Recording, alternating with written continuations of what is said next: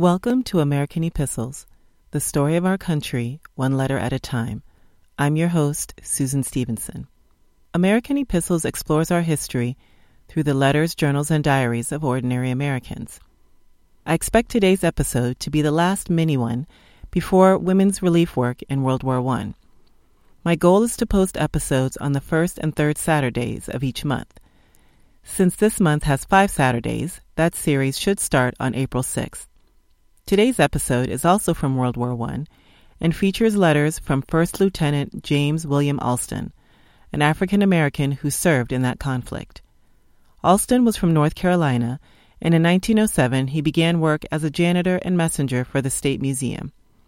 I'm sharing letters that he wrote to H. H. Brimley, who was white and a curator at the museum. Unlike in previous episodes, where we read letters from multiple authors, today we get to follow one individual over the course of multiple letters, three to be exact.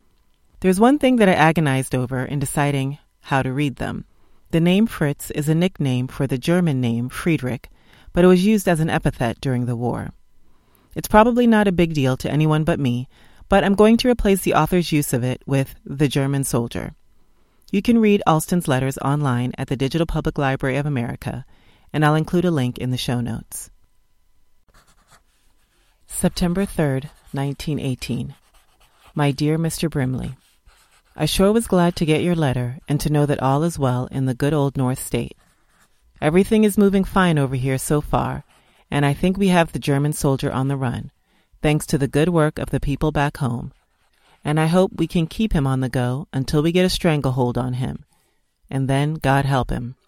I want to see some of the German towns completely destroyed as I have seen the French. He sure has put the part of France that he held on the bomb but the French will repay him in a not far distant date. France is one continuous camp, and troops are coming in all the time, and everyone moves forward all the time, and no one gets to the rear except the wounded. In the rear of the line, they are constantly deserting to go to the front, so much so that they are given leave to go to the front. So you see that the whole movement is constantly towards Berlin. I have seen none of the boys from Raleigh as yet, but hope to when we all get together near Berlin. I am glad to know that my people are doing their bit to win the war. They sure make good soldiers and seem to take delight in sticking the German soldier with a bayonet or clubbing him with the butt end of a rifle. But their main weapon is the hand grenade. I would send you some relics for the museum, but there is a limited amount of transportation here, and I'm afraid it would never reach you. But perhaps before I come back, I can get something for you. I wish if you write that you would send me Bob's address, as I would like to write to him and get to see him if I ever get close to his outfit. We have a Captain Swift of Waynesville, North Carolina in our outfit.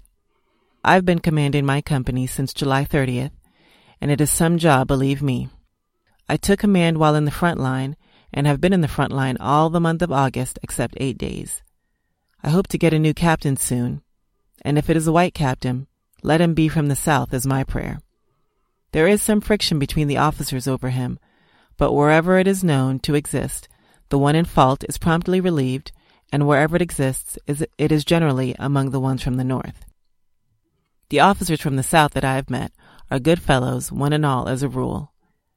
I am writing to the new commander today to ask for special duty as patrol officer, and I hope I can get it, as it affords a fellow a better chance for promotion and excitement all his own and then I have a score to pay the German soldier for leaving a scar on my face. And I want to get him where I can fix him to my own taste. My best regards to Mrs. Brimley and all my friends, and write when you have time to. Yours very respectfully, James W. Alston. When First Lieutenant Alston mentions clubbing Germans, I wonder if he's referring to Henry Johnson, an African American soldier in the Harlem based 369th Infantry Regiment, also known as the Harlem Hellfighters. Johnson gained renown for single handedly defending against a German raid in May of that year, and a hand grenade and the butt of a gun were among his weapons. He killed four German soldiers, wounded several others, and managed to rescue a wounded fellow soldier, Needham Roberts. For their bravery, Johnson and Roberts received France's Croix de Guerre. They were the first Americans of any race to earn this award. A total of 171 Hellfighters earned this honor from the French military. The Stuff You Missed in History podcast has a great episode about the Hellfighters, and I'll link it in the show notes. The episode also talks about racism in the armed forces during World War I. Not too long after his September letter, Alston was injured and wrote about it in the following letter. October 6, 1918. My dear Mr. Brimley, I have not had the time to write before since the last drive started, not even to my wife, and I don't suppose I would be writing now if it was not for the fact that I am sitting up in a hospital bed with a machine gun bullet through my right shoulder.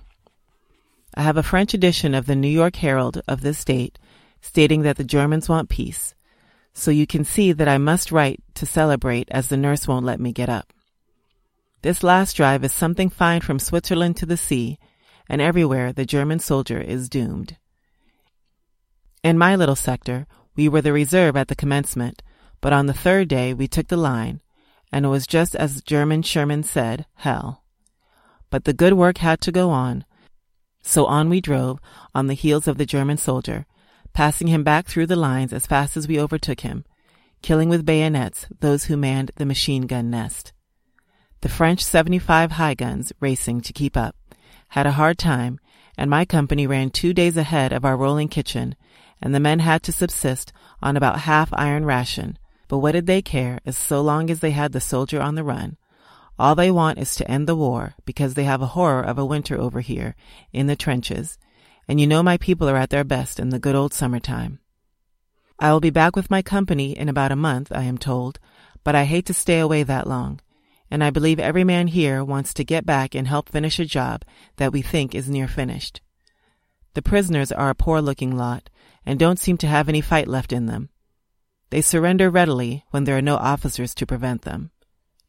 This is about all the news I have, and it is no secret. My regards to all my friends in the department, especially Jim, and tell him to keep praying and we will keep fighting. Write when you can to yours very respectfully, Lieutenant James W. Alston. Receiving a combat injury made Alston somewhat unique among African American soldiers serving in the war.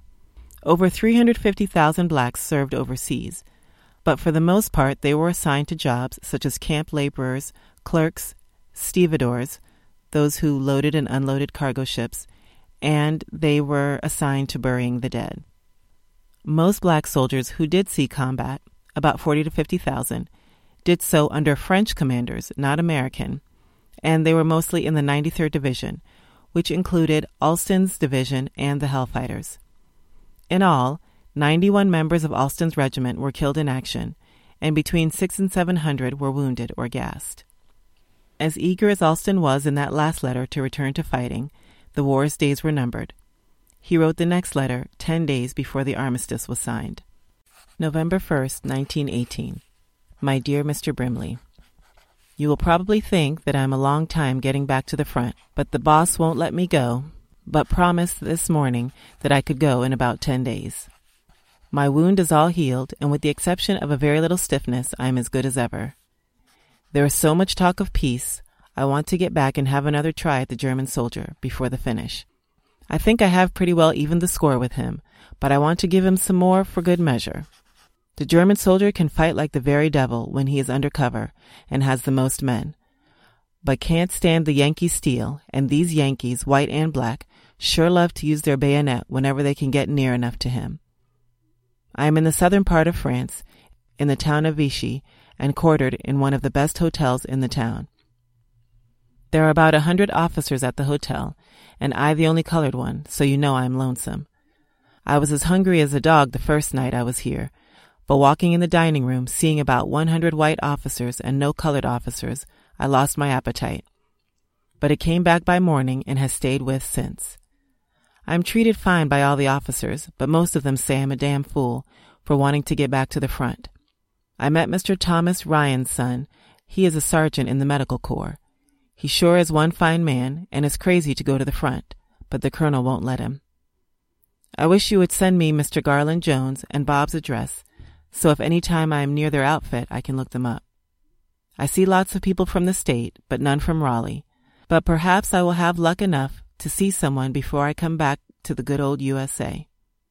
There is no news except the German soldier is catching the very devil. My very best regards to Mrs. Brimley and all friends. Yours very respectfully, James W. Alston. As the letter mentions, there were many rumors of peace before the armistice took effect on the eleventh hour of the eleventh day of the eleventh month of 1918. On November 7th, the New York World printed the headline, War Over, in its afternoon edition, setting off celebrations from New York to Hollywood. The U.S. Army later concluded that officers had misinterpreted a message that called for a local ceasefire. That incorrect message was delivered to the New York World, which eventually printed it. The 372nd Regiment made their way back across the Atlantic in February 1919, one month after a monument was erected about nine miles from Monthois in honor of the regiment. The bronze plaque on the granite obelisk reads, In memory of the members of the 372nd U.S. Infantry, killed in action September 26, 1918 to October 7, 1918. The letters in today's episode are licensed by the Digital Public Library of America under the Creative Commons license. The music is performed by Pretlow Stevenson IV. Show notes are at AmericanEpistles.com and check the Pinterest page for images related to today's episode. Please like the podcast on Facebook, follow on Twitter at Ordinary Letters, or leave a message and rating at Apple Podcasts. American Epistles is also on Google Podcasts, Stitcher, and Spotify. Thank you very much for listening.